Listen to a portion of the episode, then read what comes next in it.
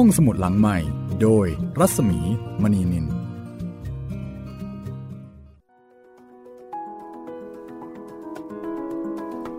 ได้เวลาของการเปิดทำการของห้องสมุดหลังใหม่อีกครั้งหนึ่งแล้วนะคะ สวัสดีค่ะคุณจิตเรนค่ะ สวัสดีครับพี่หมีครับอ่าวันนี้เรามาพบกับคุณผู้ฟังกับไซอิ๋วตอนที่ ตอนที่ 36 ครับผม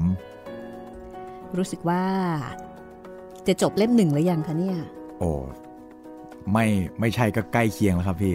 น่าจะเหลืออีกไม่กี่ตอนนะคะครับ แต่เราก็พูดกันมาหลายครั้งแล้วนะใช่ว่าจะเหรอจบจะจบ คือมันเหมือนมีเหลือนิดเดียวอะพี่ แต่มันนานเหลือเกิน คุณผู้ฟังอาจจะบอกว่า นี่พวกเธอก็บอกว่าจะจบจะจบมาตั้งหลายครั้งแล้วนะ เห็นตอน10ตอนที่แล้วก็บอกจะจบ ยังไม่จบสักทีไม่จบสักที เราก็รู้สึกแบบนั้นละค่ะ ครับ เพราะว่าเล่มหนึ่งก็ค่อนข้างจะหนาเอาการอยู่นะคะสำหรับวรรณกรรมเรื่องไซอิ๋ว ครับ แต่ว่าอีก ไม่น่าจะเกิน ไม่น่าจะเกิน 5 ตอนนะคะแต่ก็ก็ไม่แน่นะพี่ ไม่แน่เหรอครับพี่ดูเอ๊ะมันไม่น่าจะเกินสัก 5 ตอนนะกะก็กะเอาไม่นะแน่นะไม่แน่นะ เอาเป็นว่าเราก็ผจญภัยกันไปเรื่อย ๆ นะคะ ครับเอ่อแต่ตอนนี้เนี่ยค่อนข้างจะยืดเยื้อแล้วก็ยาวนานนะคะกับไอ้เจ้าปีศาจอั้งไฮยีโอ้ใช่ครับพี่อ่าไอ้เจ้าตัวสาบคนนี้ฉลาดมาก ดูจะเป็นการเออ เขาเรียกว่าบู๊กันด้วยมันสมองมากกว่าบู๊กันด้วยกำลัง ค่ะ เพราะว่าอั้งไฮยีนี่ไม่หมูนะคะ ครับ เป็นปีศาจที่มีระบบการคิด การถาม การคาดคำนวณใช้ได้เลย ถึงขนาดที่ทำให้เฮ่งเจีย พึงพอใจ เหมือนกับว่ามาเจอคู่ต่อสู้ที่สูสี สมน้ำสมเนื้อ อ่า ถึงแม้ว่าจะมีการแปลงกายเป็นโน่นเป็นนี่ แต่ไอ้เจ้าอั้งไฮยี ก็มีคล้ายๆ กับว่ามีมาตรการตรวจสอบครับที่ใช้ได้นะคะ QC ใช้ได้เลยค่ะ ไม่ว่าเฮงเจียจะแปลงร่างเก่งยังไงนะคะ สุดท้ายก็โดนจับได้ ตอนนี้ต้องเข้าไปพึ่ง พระโพธิสัตว์กวนอิมอีกแล้วครับท่านนะคะ คิดไม่ออกบอกพระกวนอิม ไปที่เขาน้ำไหครับ ในขณะที่พระถังซัมจั๋งก็น่าเห็นใจมากนะคะ เพราะว่าก่อนหน้านี้รู้สึกว่าจะถูกขัดสีชวีวันล้างเนื้อล้างตัว เตรียมชำแหละเตแล้รียวมที่จะต้มครับ โอ้ยเจะปีศาจพวกนี้นี่ทำไมถึงชอบกินคนกันนักนะคะ แล้วก็ชอบกินคนดีๆ อีกต่างหากไม่รู้ไปเอาตักกะนี้มาจากไหนราวกับว่าไอการปฏิบัติธรรมเนี่ยมันเป็นอะไรบางอย่างที่สามารถจะถ่ายทอดกันได้อย่างนั้นล่ะ แปลกใจนะครับ ทำไมไม่คิดว่าวิเขาเป็นคนดีนะ เราอย่าไปกินเขาเลย เขาเป็นคนดีเราไปกินเขา ยิ่งเขาดีเท่าไหร่ เราก็ยิ่งบาปเท่านั้น แต่อันนี้คิดอีกแบบหนึ่ง ยิ่งเขาดีเท่าไหร่ ปฏิบัติมากแค่ไหน เราก็จะได้บุญมากเท่านั้น เหมือนกับคล้าย ๆ ว่า เวลาจะปล้นคนก็ต้องปล้นคนรวยหรือเปล่าพี่อืมตะกลับประมาณนี้ตะกะประมาณนั้น แต่ว่ามันใช้ผิดที่ครับ เพราะนี่ไม่ใช่ทรัพย์สินมันเป็นเขาเรียกว่าอะไรนะอริยทรัพย์ใช่ไหมเป็นครับเรื่องของคุณธรรมความดี ยิ่งไปทำคนที่ดีมากเท่าไหร่ เราก็จะยิ่งบาปมากเท่านั้น เพราะว่าคนคนนั้นก็มีจิตเมตตาบริสุทธิ์ แล้วก็ จะทำให้เราเหมือนกับว่ายิ่งเขาดีมากเท่าไหร่เนี่ย เราก็จะยิ่งบาปกรรมมากเท่านั้น แต่คนที่ผ่านๆมานี่ก็กรรมติดจรวดทุกคนเลยนะพี่ ที่จะจับพระถังสำจังที่จะกินใช่ไหมใช่ คือกินอะไรไม่กิน มากินเนื้อพระพูดง่ายครับๆเป็นเทรนด์ของปีศาจในยุคนั้นนะครับถ้างั้น เดี๋ยวเราติดตามเฮ่งเจียไปเอ่อนิมนต์พระโพธิสัตว์กวนอิมกันเลยก็แล้วกันนะคะ ว่าครั้งนี้จะได้เรื่องหรือไม่ อย่างไรนะคะกับตอนของปีศาจอั้งไฮยีตนนี้ค่ะ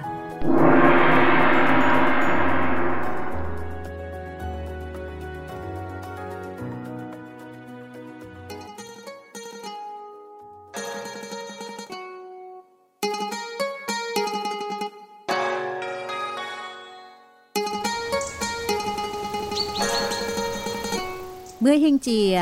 ไปถึงเขาน้ำไฮ ตรงเข้าไปหาพระโพธิสัตว์กวนอิม พอไปถึงก็คุกเข่าลงนมัสการ พระโพธิสัตว์ก็ถามว่ามาทำไมหรือ มีกิจธุระสิ่งใด เฮงเจียก็เล่าความตามที่เป็นมา ให้พระโพธิสัตว์ฟังทุกประการ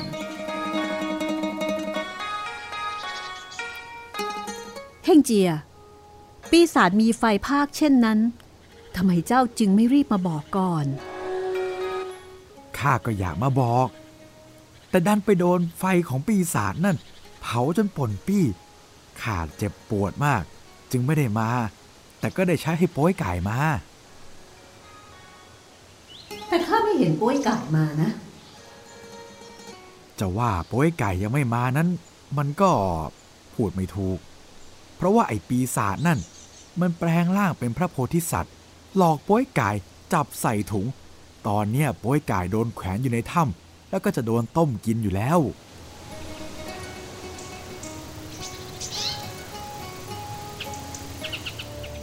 พระโพธิสัตว์ได้ฟังเฮงเจียเล่าเช่นนั้นก็โกรธ โกรธเจ้าปีศาจอ้างไฮยี้ ที่บังอาจแปลงร่าง เป็นรูปพระโพธิสัตว์ไปหลอกโป้ยกาย ก็เลยเอาขวดมณีหรือว่าขวดแก้ว ซึ่งเป็นขวดวิเศษ คว้างไปในทะเลเฮงเจียเห็นดังนั้น ก็ตกใจนะโอ้โหท่านพระโพธิสัตว์ใจร้อนจริง เรายังเล่าเรื่องปีศาจไม่หมดเลย ท่านก็เอาขวดมณีคว้างไปแล้ว น่าเสียดายจริง ๆ ถ้ารู้อย่างเงี้ยนะ เราไปรับมาก่อนไม่ดีเหรอ พูดยังไม่ทันจะขาดคำเฮงเจียก็เห็นน้ำในทะเล เกิดเป็น ระลอกคลื่นขึ้นมา มีเต่าตัวหนึ่ง ที่หลัง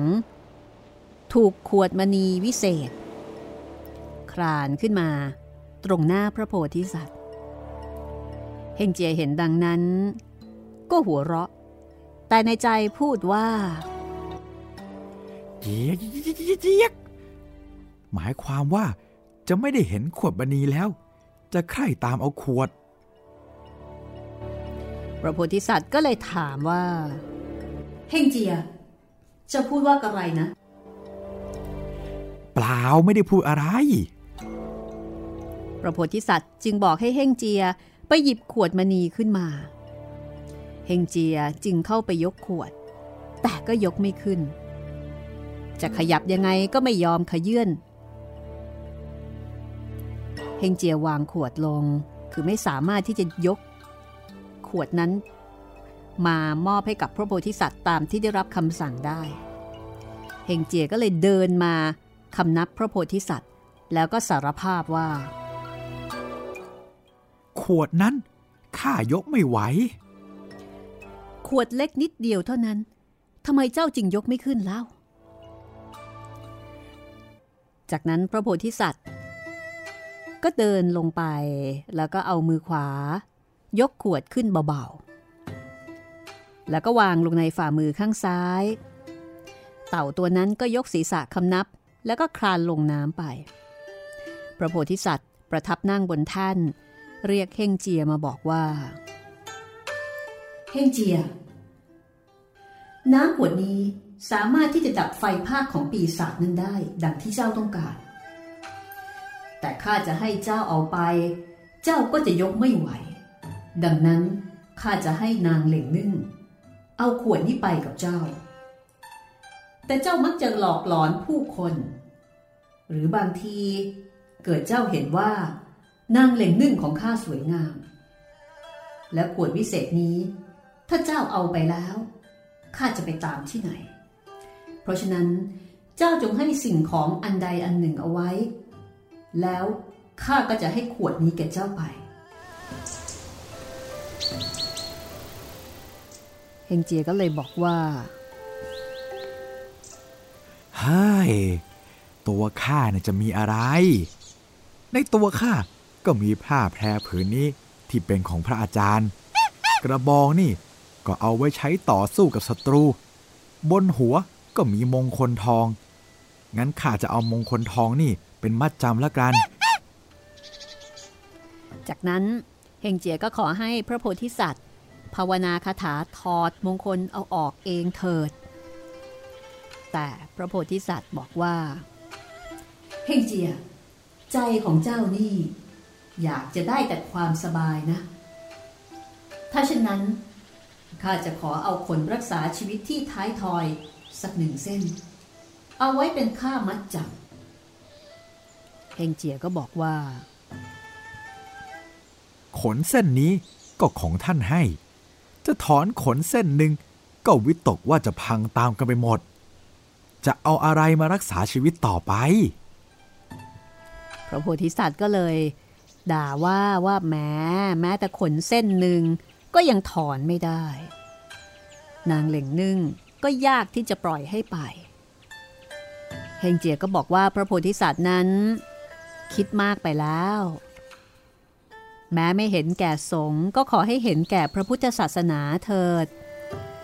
คือถึงแม้ไม่เห็นแก่พระถังซัมจั๋งก็ขอให้เห็นแก่ศาสนา แล้วก็อ้อนวอนขอให้พระโพธิสัตว์ไปช่วยพระถังซัมจั๋งออกพ้นมาจากเงื้อมมือของปีศาจ พระโพธิสัตว์มีความยินดีจึงเดินออกมาจากสำนัก บอกให้เฮงเจีย ข้ามทะเลไปก่อน เฮงเจียคำนับ แล้วพูดว่า ข้าไม่อาจทำต่อหน้าท่าน จะเป็นการอวดดีไป เพราะหกขเมนนั้นดูกิริยาไม่น่าดู วิตกเกรงจะเป็นความผิด พระโพธิสัตว์ จึงให้เสียนใช้เหล่งนึ่งไปเก็บใบบัวมาใบหนึ่ง ทิ้งลงในน้ำแล้วบอกให้เฮ่งเจียขึ้นยืนบนใบบัว ว่าจะทนได้หรือไม่ เฮงเจียก็บอกว่า ใบบัวใบเท่านั้นเอง ให้ข้าไปยืนเหยียบ ใบบัวมันจะทนไหวหรอพระโพธิสัตว์ก็บอกว่า ถ้าเช่นนั้นเฮงเจียก็จงขึ้นลองดูทีเฮงเจียก็ขึ้นเหยียบบนใบบัว ใบบัวก็ลอย ดุดเรือสำเภาเฮงเจียดีใจบอกว่าเจี๊ยก ใบบัวนี่ทนไหวจริง ๆ ด้วย พระโพธิสัตว์พูดว่า ถ้าใบบัว สามารถจะทานน้ำหนักของเฮงเจียได้แล้ว ก็ให้เฮงเจียข้ามไปเถิด แต่เฮงเจียบอกว่า ไม่มีถอแจวและใบ จะข้ามไปได้อย่างไรเล่า คือไม่มีถอไม่มีแจวแล้วก็ไม่มีใบเรือพระโพธิสัตว์บอกว่า ไม่ต้องพายแจวและถอค้ำลมพัดปลอก ให้เฮงเจียบันดาลให้เป็นลมพัดไปทีหนึ่ง ก็จะข้ามพ้นมหาสมุทรใหญ่ได้ เฮงเจียกระโดดขึ้นบนบก แล้วหัวเราะก่อนจะบอกว่าเจี๊ยกเจี๊ยกพระโพธิสัตว์ทำอภินิหารจับเราให้ไปก็ได้ ไม่ต้องออกแรงสักนิดเลย ฝ่ายพระโพธิสัตว์ ก็แสดงปาฏิหาริย์ออกจากเขาเผาท่อซัว สั่งให้ลูกน้องไปดาวดึง ไปขอยืมอาวุธวิเศษ ของบิดาเจ้าทีกัง 36 อัน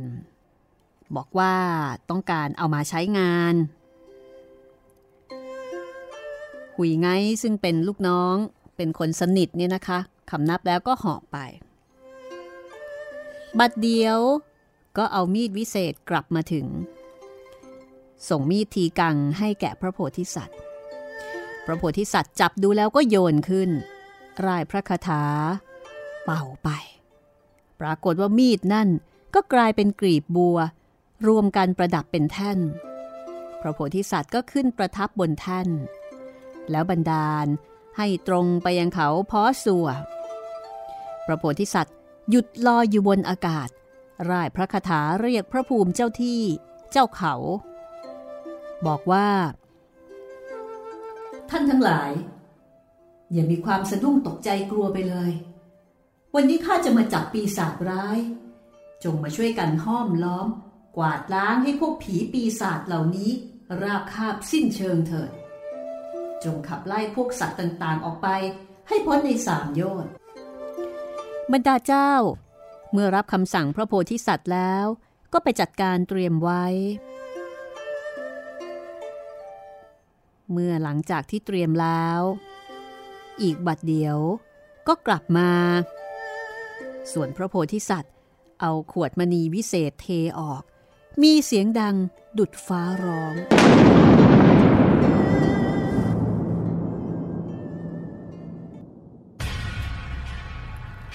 เฮงเจียเห็นดังนั้น ก็นึกสรรเสริญอยู่ในใจว่า อย่างนี้แหละจริงแท้ว่ามีเมตตา กรุณา มุทิตา อุเบกขาจริง พระโพธิสัตว์ก็เรียกเฮงเจียให้ยื่นมือออกมา เฮงเจียก็ยื่นมือซ้ายออกมา พระโพธิสัตว์หยิบกิ่งสนจุ่มน้ำมนต์แล้วก็เขียนอักขระลงกลางฝ่ามือของเฮงเจีย โดยเขียนตัวอักษรที่แปลว่า เครือบเคลิมพระโพธิสัตว์บอกเฮงเจียให้กำมือไว้ แล้วให้ไปชวนปีศาจอั้งให้ยี้ออกรบทำแพ้ อย่าเอาชนะ คืออย่าทำให้รบชนะทำเป็นแพ้เข้าไว้ แล้วก็ให้ล่ออั้งไฮยีออกมาถึงที่ประทับของพระโพธิสัตว์ และเมื่อถึงตอนนั้น ข้าจะจับมันเอง เฮงเจียรับคำสั่ง เดินมายังประตูถ้ำร้องเรียกอั้งไฮยี เจี๊ยก ไอ้ลูกน้อย เจ้าไล่พ่อออกมาแล้วทำไมไม่เปิดประตูมาสู้กันเล่า บรรดาปีศาจน้อย ลูกน้องของอั้งไฮยี ก็รีบวิ่งเข้าไปบอกอั้งไฮยีว่าเฮงเจียมาแล้ว และตอนนี้ก็กำลังมาร้องด่าท้าทายอยู่ที่นอกประตู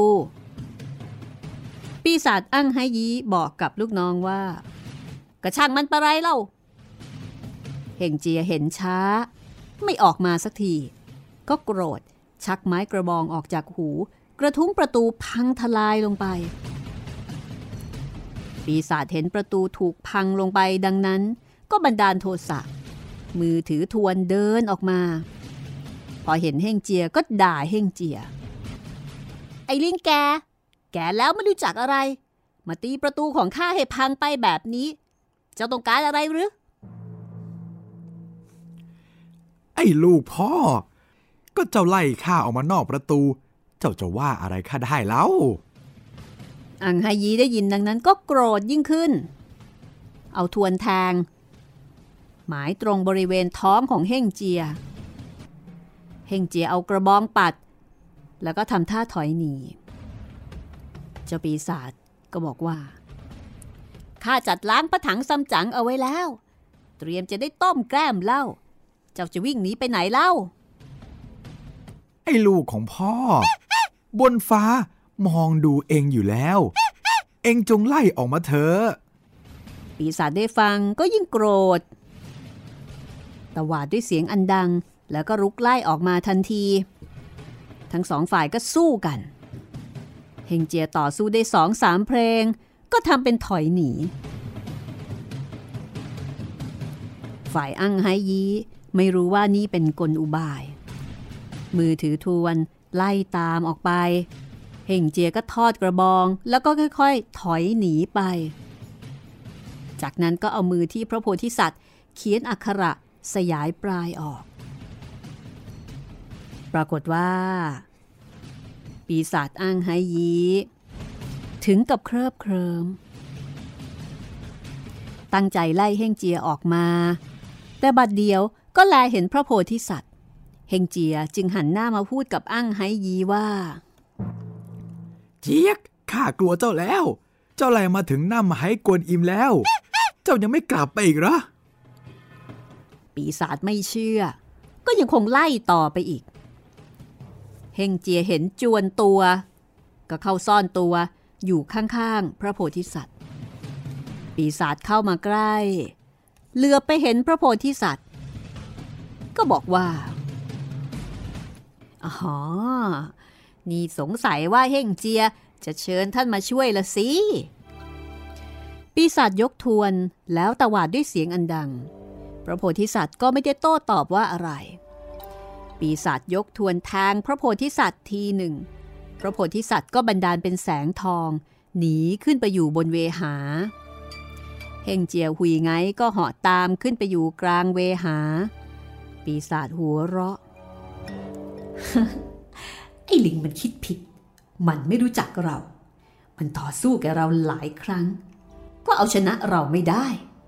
มันยังไปหาพระโพธิสัตว์เป๋าน่องที่ไหน มาถูกทวนเราทีหนึ่งแล้วก็สูญหายไปไม่เห็นเงา ทิ้งแท่นกรีบบัวอยู่ตรงนี้ ไว้เราขึ้นนั่งเล่นน่าจะดี ปีศาจก็เลยขึ้นนั่งขัดสมาธิอยู่กลางแท่น พระโพธิสัตว์เห็นดังนั้น ก็เอายอดสนชี้ลง แล้วก็ร้องว่าถอยคำหนึ่ง ดอกบัวนั่นก็หายไป ปีศาจก็นั่งอยู่กับมีด พระโพธิสัตว์ก็ให้หุยไง เอาไม้เท้าปราบปีศาจลงไปเคาะไปเคาะมาที่มีดนั่น ประมาณสักร้อยที มีดก็แทงตามแข้งขาปีศาจถึงกับโลหิตไหลออกมานองไป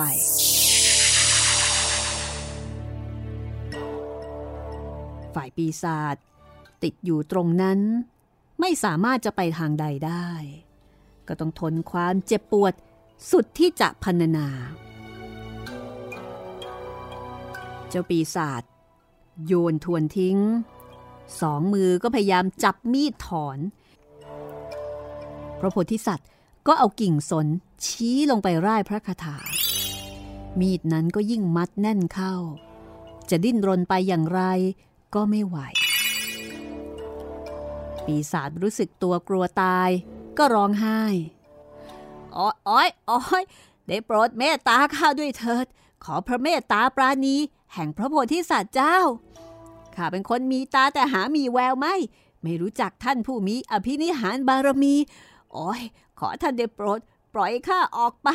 ข้าจะไม่ทำร้ายต่อไป ข้าจะขอปฏิบัติตามทางชอบธรรมแล้ว โอ้ย โอ้ยพระโพธิสัตว์ได้ฟังดังปีศาจร้องขอโทษดังนั้น ก็ผายเฮ่งเจีย ลดลงมาอย่างที่ปีศาจ แล้วก็ถามเจ้าปีศาจว่า เจ้าปีศาจเจ้าจะยอมถือศีลตามข้าหรือไม่ อังฮายีก็บอกว่า ถ้าท่านไว้ชีวิตข้าข้าก็จะถือทางชอบธรรมปฏิบัติตามท่านไป ถ้าเช่นนั้นข้าจะโกนผมให้ และให้เจ้ารักศีล พระโพธิสัตว์ก็เอามีดโกนออกมาจากเสื้อ เดินเข้ามาใกล้ แล้วก็จับผมเจ้าปีศาจเนี่ยเป็นสามหย่อม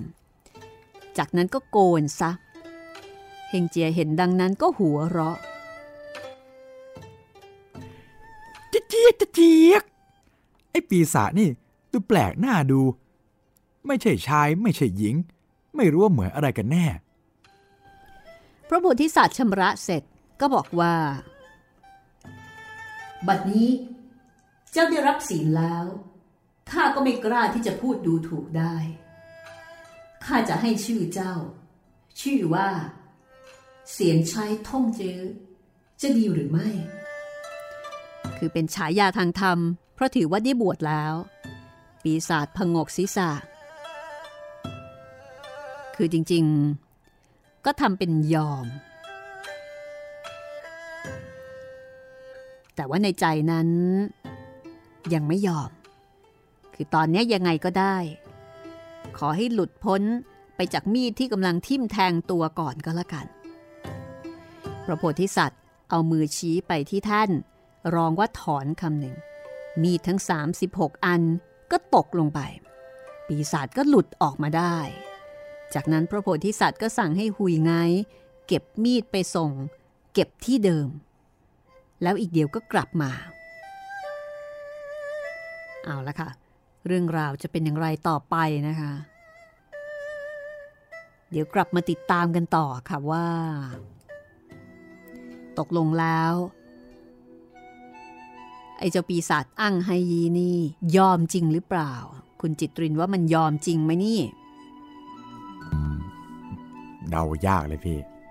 แต่มาถึงขั้นนี้แล้วอาจจะยอมก็ได้นะพี่ เพราะมันเจ็บ ใช่ครับ นั่งลงไปบนกรีบบัว แต่ปรากฏว่าไปเจอมีดแทงขึ้นมาซะงั้นนะคะ แล้วก็ไปไหนไม่ได้ด้วย แก้ไขอะไรก็ไม่ได้ แต่ตอนนี้อะถอนมีดไปละโดนจับบวชโดนจับบวชอะให้เลือกเอา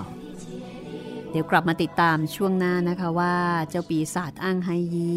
จะยอมบวชแต่โดยดีหรือว่าเพียงแค่ทำอุบาย ช่วงหน้าค่ะ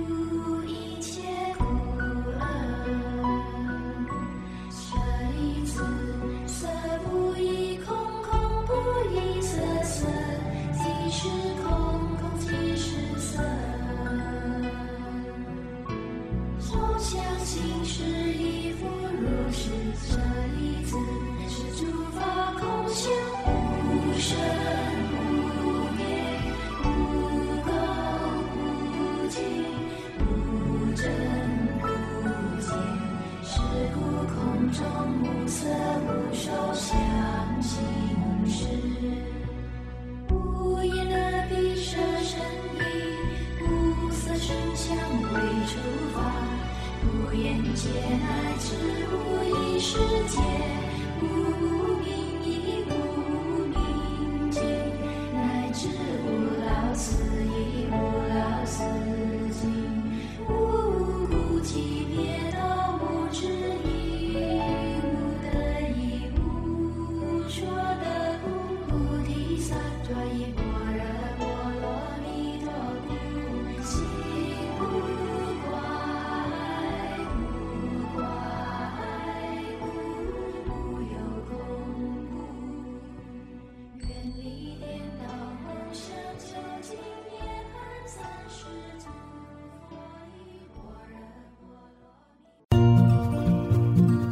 ห้องสมุดหลังใหม่ โดยรัศมีมณีนิน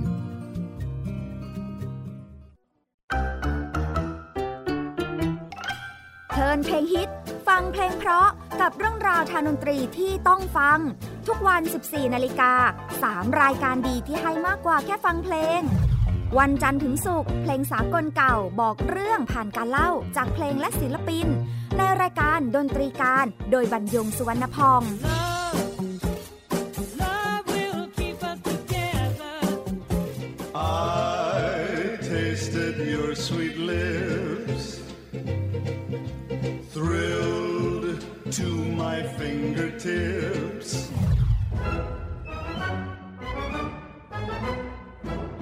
วันเสาร์ชั่วโมงดนตรีและเพลงคลาสสิก ที่เล่าผ่านคนดนตรี ในรายการ Gen C and Classical Music โดยนัทถาควรขจร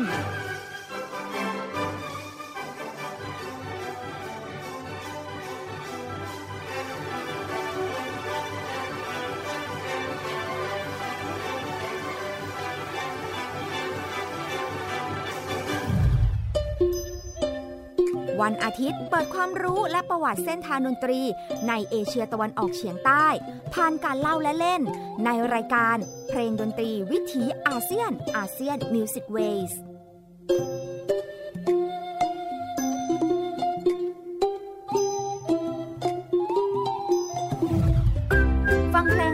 ได้ที่นี่ไทย PBS Digital Radio หรือทางออนไลน์ผ่านแอปพลิเคชันไทย PBS Radio และ w w w t h a i PBS Radio com ไทย PBS ดิจิทัล Radio สถานีวิทยุดิจิทัลจากไทย PBS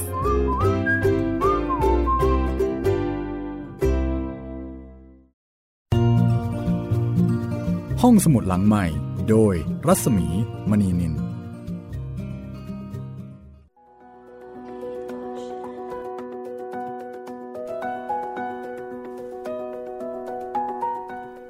ตอนนี้นี่มันยืดเยื้อยาวนานจริง ๆ นะคะเจ้าอังไฮยีนี่ครับ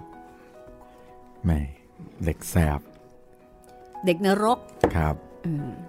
ร้ายกาจนะคะ แม้กระทั่งพระโพธิสัตว์ก็ไม่ละไม่เว้น มันปีนเกลียวมากเลยพี่ เหมือนกับเป็นเด็กดื้อเป็นเด็กเก่ง เด็กฉลาด เด็กเอาแต่ใจทำนองนั้นเลยนะคะ ครับ แล้วก็มีอำนาจมากด้วย มั่นใจในตัวเอง คุณผู้ฟังคิดว่าปีศาจอังไฮยีจะยอมด้วยใจจริงไหมเนี่ย หรือว่าก็แกล้งยอมไปก่อน จะได้ให้พระโพธิสัตว์เนี่ยถอนมีดออกจากตัวไปแค่นั้น ก็เดี๋ยวจะได้รู้คำตอบแล้วนะคะ ว่าตกลงเนี่ยมันจะยังไงกันแน่นะคะ คุณกำลังติดตามไซอิ๋วค่ะ เป็นตอนที่ ตอนที่ 36 ครับผม ค่ะ แล้วก็ เรื่องนี้นะคะ มีสองเล่มจบนะคะ มีคนถามว่าไซอิ๋วนี่น่าจะประมาณกี่ตอน ตอนนี้คิดว่าน่าจะ น่าจะสักเท่าไหร่คุณจิน่าตจะรินประมาณร้อยตอนพอดีครับคิดน่าว่าจะนประมาณนั้นนะครับผมอ่านะบวกลบก็ไม่น่าจะเท่าไหร่ครับ น่าประมาณร้อยตอน เพราะมีสองเล่มใหญ่ ๆ นะคะ สำหรับเรื่องจริง ถ้าคุณผู้ฟังฟังแล้ว รู้สึกสนใจนะคะ มีตัวตนจริงนะคะ แต่ว่าที่มีตัวตนจริง ไม่ใช่เฮงเจียนะ เป็นพระถังสมจังพระถังซัมจั๋งค่ะ ก็คือเสวียนจ้างหรือว่าพระภิกษุเฮี้ยนจังครับ อันนี้มีตัวตนจริง แล้วก็มีบันทึกจริงนะคะบันทึกของพระภิกษุเฮี้ยนจังในการไปอัญเชิญพระไตรปิฎกที่ประเทศอินเดียค่ะเอ่อ พระภิกษุเฮี้ยนจังก็เจอเจออุปสรรคปัญหามากมายนะคุณจิตรินในการที่ไปอัญเชิญพระไตรปิฎกอุปสรรคเรื่องการเดินทาง ใช่อืมภัยพิบัติค่ะภัยความธรรมยากชาติลำบากจากการเดินทางครับผมนะคะแต่คงไม่ใช่แฟนตาซีขนาดนี้ อันนี้ก็เป็นฉบับวรรณคดี เป็นสีสันหรือไม่ก็อาจจะเป็นสัญญลักษณ์ ให้เห็นถึงความยากลำบากที่พระภิกษุเฮียนจังจะต้องเอาชนะจิตใจตัวเองนะคะ เพราะว่าออกเดินแล้วก็เจอเจอกับสถานการณ์ ความยากลำบาก เจออากาศ เจอสภาพภูมิประเทศที่แบบต้องเดินไปอะไรอย่างเงี้ยนะคะ ไม่ไม่ได้นั่งรถไปเนี่ยแน่นอนก็อาจจะต้องมีการท้อแท้ไม่น้อยละค่ะแต่ว่าเรื่องนี้เป็นฉบับวรรณคดีที่มีการแต่งขึ้นโดยอูเฉิงเอินนะคะ ซึ่งก็สนุกมากแล้วก็ได้รับการยกย่องให้เป็นหนึ่งใน 4 สุดยอดวรรณกรรมจีนค่ะคุณผู้ฟังสามารถที่จะฟังห้องสมุดหลังใหม่ได้หลายช่องทางนะคะ เดี๋ยวเรามาอัปเดตกันสักนิดนึง รวมถึงช่องทางการติดต่อกันด้วยค่ะสำหรับช่องทางการรับฟังนะครับ มีทางด้าน w w w t h a i PBS Radio com แอปพลิเคชันไทย PBS Radio แอปพลิเคชัน Podcast พิมพ์คำว่าห้องสมุดหลังไม้ครับ แล้วก็ YouTube Channel ไทย PBS Radio ครับผม ส่วนท่องช่องทางการติดต่อนะครับ ก็ติดต่อมาได้ทางแฟนเพจ Facebook ไทย PBS Radio เลยครับ ติดต่อมาได้ทาง Inbox เลยนะครับ รวมไปถึงการเสนอเรื่องใหม่ ๆ นะคะแต่ว่าใน YouTube เนี่ย จะเป็นเรื่อง เรื่องผี ครับผมค่ะ คุณจิตรินก็จะค่อยๆ ทยอย อัพลง YouTube ครับ ส่วนเรื่องเอ่อกระบี่เยอะยุทธจักรแล้วก็เรื่องอื่น ๆ ที่ขอมา อันนี้อาจจะต้องยังไงคะ รอสักนิดนึง รอครับ รอไปก่อนครับผม รอไปสักหน่อยหนึ่งก่อนนะคะ ครับเออเอาละค่ะทีนี้ เดี๋ยวเรากลับมาที่เจ้าปีศาจอั้งไฮยีกันก่อนก็แล้วกันนะคะว่า ตอนนี้พระโพธิสัตว์เนี่ยถอนมีดออกไปแล้ว แต่ว่าในใจของอั้งไฮยียอมจริงหรือเปล่า หรือว่ายังอยากจะกินเนื้อพระถังซัมจั๋งอยู่แหมไม่น่าเลยนะ อยากกินของอร่อยๆก็ไม่น่าจะยากอะไรทำไมจะต้องมาวุ่นวายกับพระถังซัมจั๋งนะคะถ้าเช่นนั้น เดี๋ยวเราตามไปเลยค่ะ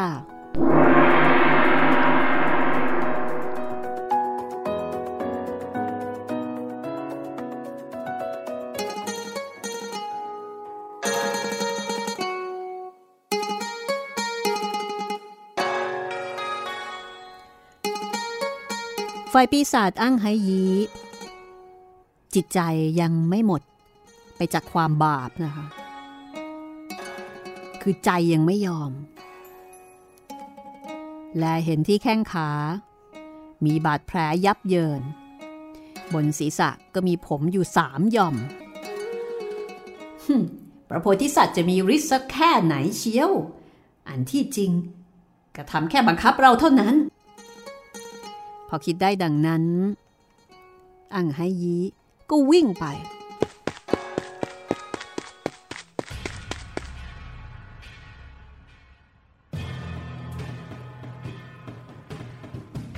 อังไฮยี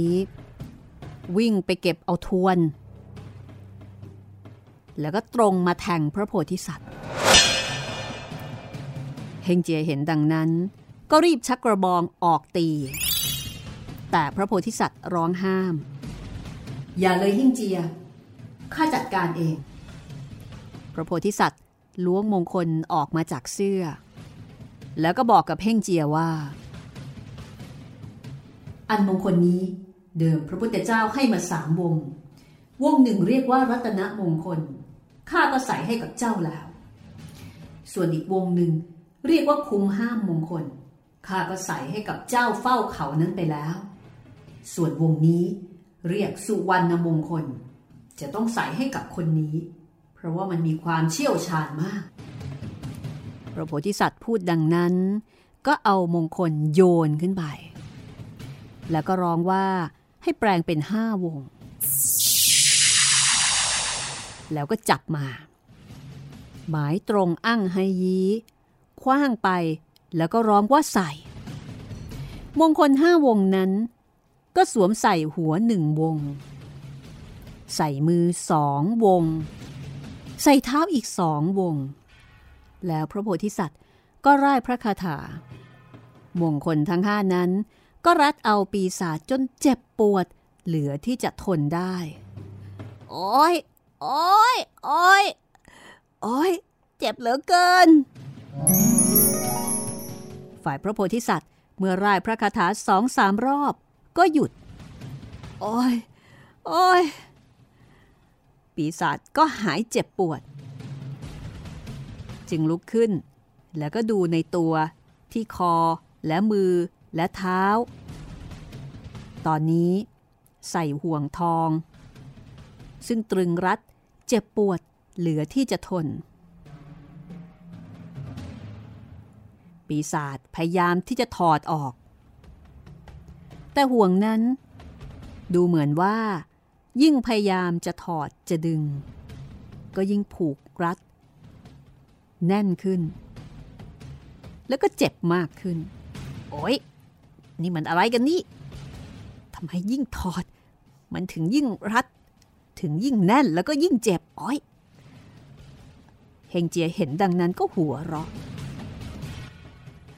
เจี๊ยเจี๊ยเจี๊ยพระโพธิสัตว์ กังวลว่าจะเลี้ยงเจ้าไม่โต จึงให้เจ้าใส่วงแหวน อังหายีได้ฟังดังนั้น ก็ฉวยทวนไล่แทงเฮงเจีย เฮงเจียก็หลบไปอยู่ข้างๆ พระโพธิสัตว์ แล้วก็ร้องเรียกให้พระโพธิสัตว์ร่ายพระคาถา พระโพธิสัตว์เอายอดสนจุ่มน้ำมนต์แล้วก็พรมไปทีหนึ่ง ร้องให้ประนมมือ ทวนนั้นก็หล่นไป สองมือก็ประนมเข้าวางอก ก็เลยเปิดไม่ออก ฝ่ายอังไฮยีหรือว่าท่งจื้อ เปิดมือไม่ออก จะจับทวนก็ไม่ได้ ตอนนี้เริ่มรู้สึกแล้วว่าอำนาจบารมีของพระโพธิสัตว์นั้น เชี่ยวชาญแก่กล้า เกินกว่าที่จะแก้ไขได้ คือรู้แล้วว่าพระโพธิสัตว์นั้นเก่งกว่าจริง ๆ ตนไม่สามารถที่จะต่อก่อนได้ อังไฮยี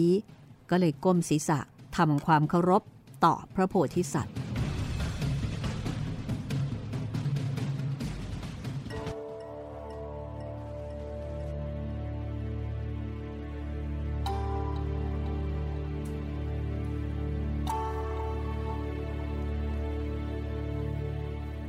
จากนั้นพระโพธิสัตว์ก็ร่ายพระคาถา เอาขวดมณีน้ำมนต์เทกลับคืนไปยังทะเลใหญ่ ไม่เหลือแม้เพียงหยดเดียวพระโพธิสัตว์บอกกับเฮ่งเจียว่า ปีศาจนี่มันยอมแล้ว แต่จิตของมันยังไม่เรียบข้าจะต้องทรมานให้เดินก้าวหนึ่งไหวทีหนึ่ง กว่าจะถึงเขาพ่อสัวจึงจะถอนอาคมให้มัน แต่เฮงเจีย จะรีบไปแก้ไข ช่วยอาจารย์ของเจ้าออกมาก่อนเถิดเฮงเจียได้ฟังพระโพธิสัตว์ตรัสดังนั้นก็ยินดี ฝ่ายปีศาจก็กระทำความเคารพต่อพระโพธิสัตว์ 35 ที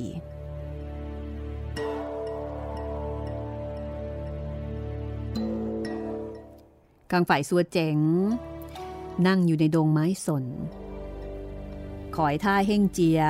คอยยังไง เฮงเจียก็ยังไม่มาสักที ก็เลยยกหาบวางลงบนหลังม้า แล้วเดินออกจากดง ตั้งตาแลมองไปทางทิศอาคเน หรือว่าทิศตะวันออกเฉียงใต้ คือคอยเฮงเจีย สักประเดี๋ยวก็เห็นเฮงเจียเดินมาด้วยท่าทีรื่นเริงเบิกบานส่วนเจ๋งก็ออกไปต้อนรับสิทธิพี่แล้วก็ถามว่า ท่านพี่ ไปเชิญพระโพธิสัตว์ถึงไหนเนี่ยป่านนี้จึงมาถึง เฮงเจียก็เลยเล่าเรื่องที่พระโพธิสัตว์ปราบปีศาจให้สัวเจ๋งฟัง สัวเจ๋งก็ดีใจ จัดการได้แล้ว ทั้งสองก็เก็บหาบจูงม้าเข้าไปยังประตูถ้ำเข้าไปข้างใน ตีขนาบเข้าไป จนพวกปีศาจบริวารล้มตายกระจนหมดสิ้น แล้วก็เข้าไปแก้โป้ยไก่ออกมาจากถุง จากนั้น ก็แก้มัดพระอาจารย์ พระถังซัมจั๋งออก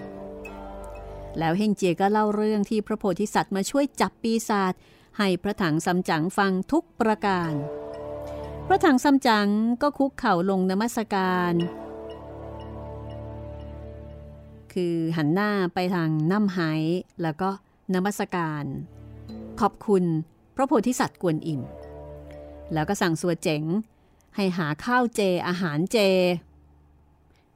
อาจารย์กับลูกศิษย์พอกินอาหารเสร็จแล้วก็ออกจากถ้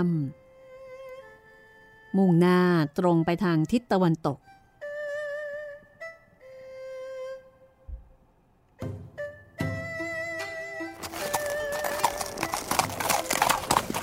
คณะนี้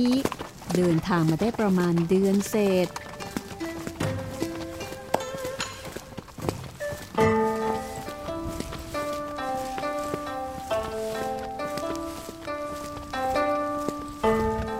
ที่กำลังเดินอยู่นั้น ได้ยินเสียงน้ำดังกระทบหู พระถังซัมจั๋งก็เรียกลูกศิษย์มาถามว่า นั่นเสียงน้ำอะไร ดังอยู่ที่ไหน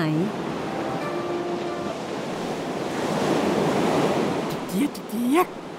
อาจารย์นี่สงสัยมากเรื่อง เดินมาด้วยกันสี่คนไม่เห็นมีใครได้ยินเลย มีอาจารย์น่ะได้ยินอยู่คนเดียว พระอาจารย์เอาคำพีชิมเก่งไปทิ้ง ลืมเสียวักหนึ่งแล้ว พระถังซัมจั๋งก็บอกว่า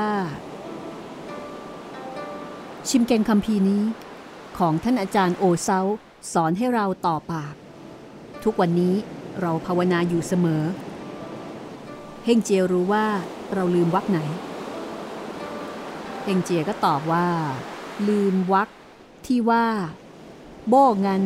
ฮีพีอีซินอี ซึ่งแปลความหมายได้ว่า ตาหูจมูกลิ้นกายใจ อันวิสัยคนบวชเรียนในทางสมณกิจ ตาอย่าไปดูรูปสวยงาม หูอย่าไปฟังเสียงที่เพราะหวาน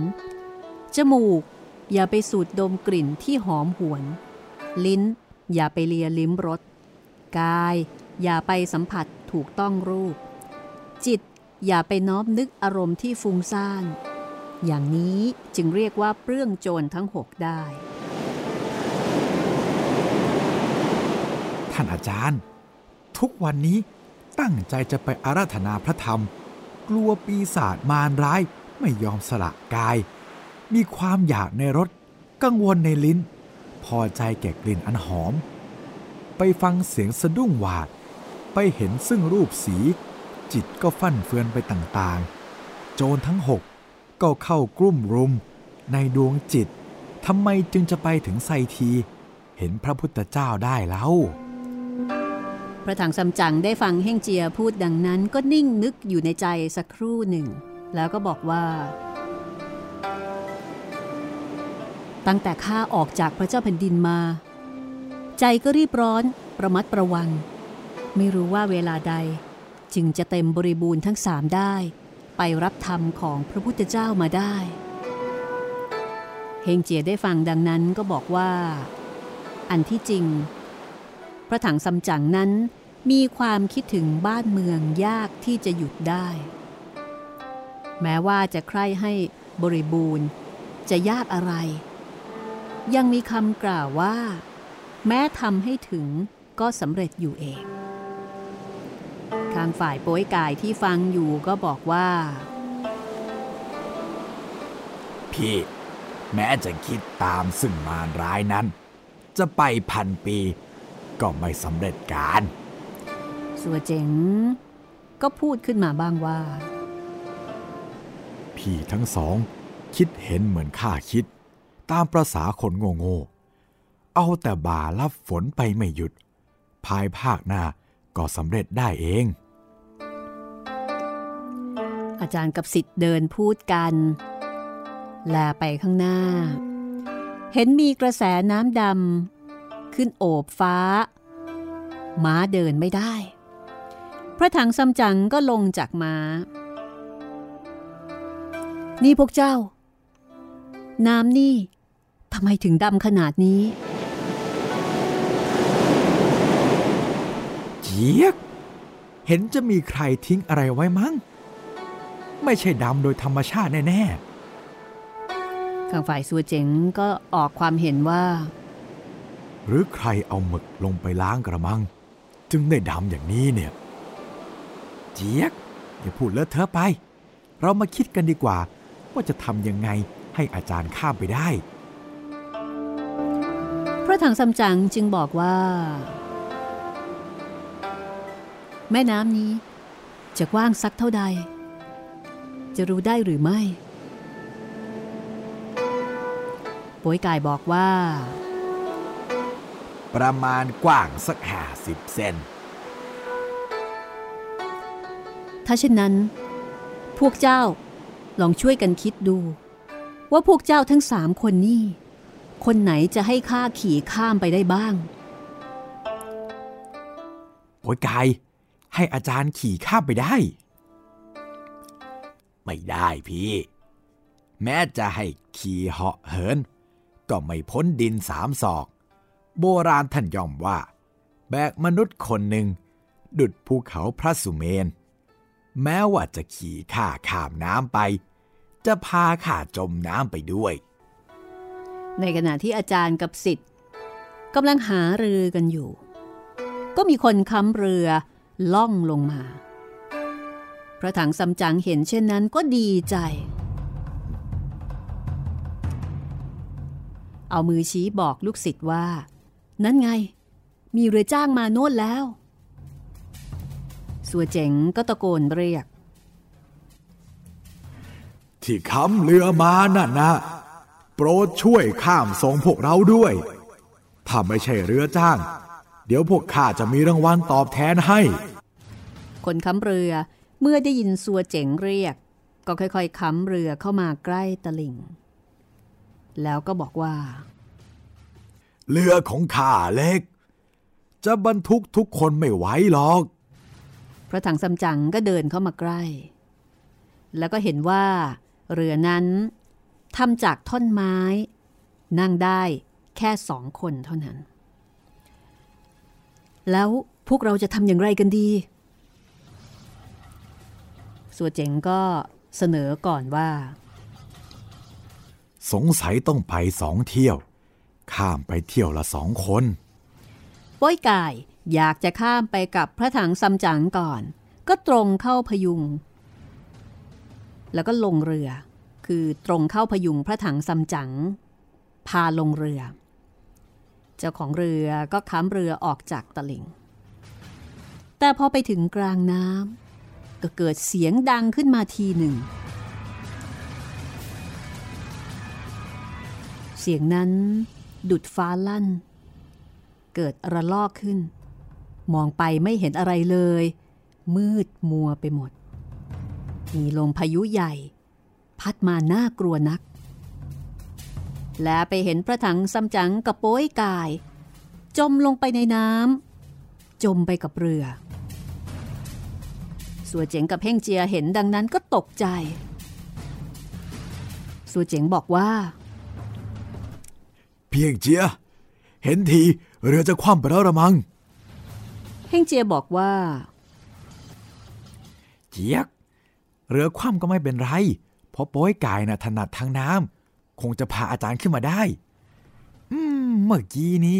พิเคราะห์ดูแล้วเจ้าของเรือจะไม่สุจริตนะ สงสัยจะทำลมพายุทำให้อาจารย์ตกลงน้ำไป ส่วนเจ๋งเห็นเช่นนั้นก็ถามเฮงเจียว่าแล้วทำไมไม่บอกตั้งแต่แรกเล่าโธ่ทำไมพี่ไม่บอกตั้งแต่แรกเล่างั้นพี่ดูม้าไว้นะ เดี๋ยวข้าจะลงไปค้นดูเอง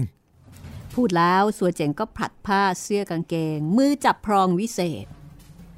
ยกขึ้นตีบนหลังน้ำทีหนึ่งร่ายคาถาแล้วก็เดินลงไป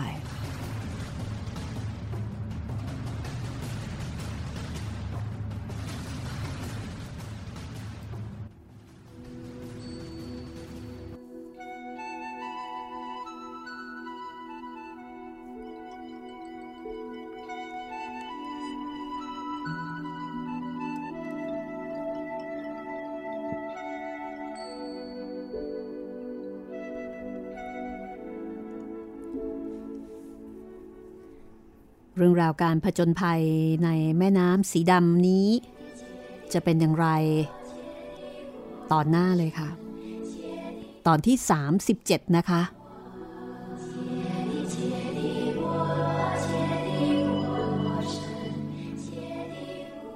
และถ้าเกิดว่าต้องการที่จะเสนอแนะความคิดเห็นหรือว่าแจ้งผลการรับฟังอย่าลืมนะคะ เราคุยกันได้ 2 ช่องทางค่ะ ทางแฟนเพจ Facebook ไทย PBS Radio นะครับ ติดต่อมาได้ทาง inbox เลยครับ หรือว่าไปที่เพจรัศมีมณีนินก็ได้เช่นกันนะคะ แล้วก็สำหรับตอนใหม่ๆ เราก็จะอัพให้คุณได้ฟังทุกวันจันทร์ถึงวันศุกร์ค่ะ9นาฬิกาถึง 10นาฬิกาเด็กๆฟังได้ แต่ว่าบางตอนอาจจะมีความรุนแรง ผู้ใหญ่อาจจะต้องอธิบายนะคะ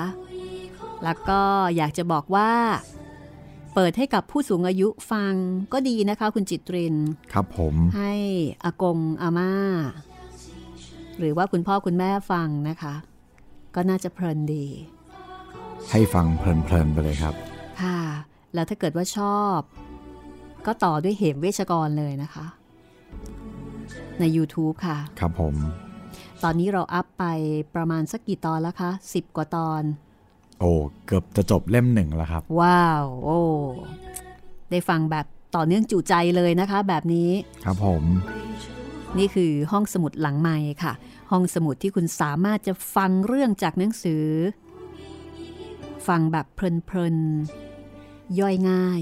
ย่อยมาแล้วนะคะ กับวรรณกรรมดีๆ ที่ได้รับการยอมรับ ทั้งในอดีตและปัจจุบันค่ะ ทั้งของไทยแล้วก็ของต่างประเทศ เช่นเดียวกับเรื่องนี้ไซอิ๋วบทประพันธ์ของอูเฉิงเอินนะคะ คุณสามารถไปอ่านต้นฉบับกันได้ ก็จะได้อัธรสไปอีกแบบหนึ่งเพราะว่านี่เป็นสำนวนแปลปลายสมัยรัชกาลที่ 5 โดยในติ่นและก็เทียนวันนะคะ แล้วก็จัดพิมพ์โดยสำนักพิมพ์ สร้างสรรค์บุ๊กขอขอบคุณมาณที่นี้ด้วยนะคะ กับการอนุเคราะห์ ต้นฉบับให้เราได้นำมาเล่าในรายการ วันนี้สงสัยว่าเราจะต้องปิดทำการก่อนแล้วกันนะคะ ครับผมค่ะเดี๋ยวออกมาจากแม่น้ำสีดำก่อนก็แล้วกัน ไม่รู้จะเป็นคลองแสนแสบอะไรหรือเปล่า แต่เขาบอกว่าดำไม่ใช่ดำเพราะธรรมชาตินะพี่ คือมันดำดำสนิทเลยใช่ไหมใช่ครับ ไม่ใช่ดำแบบกระดำกระด่าง เหมือนกับเหมือนอย่างในบ้านเรา ครับ ของเรามันดำสกปรกครับ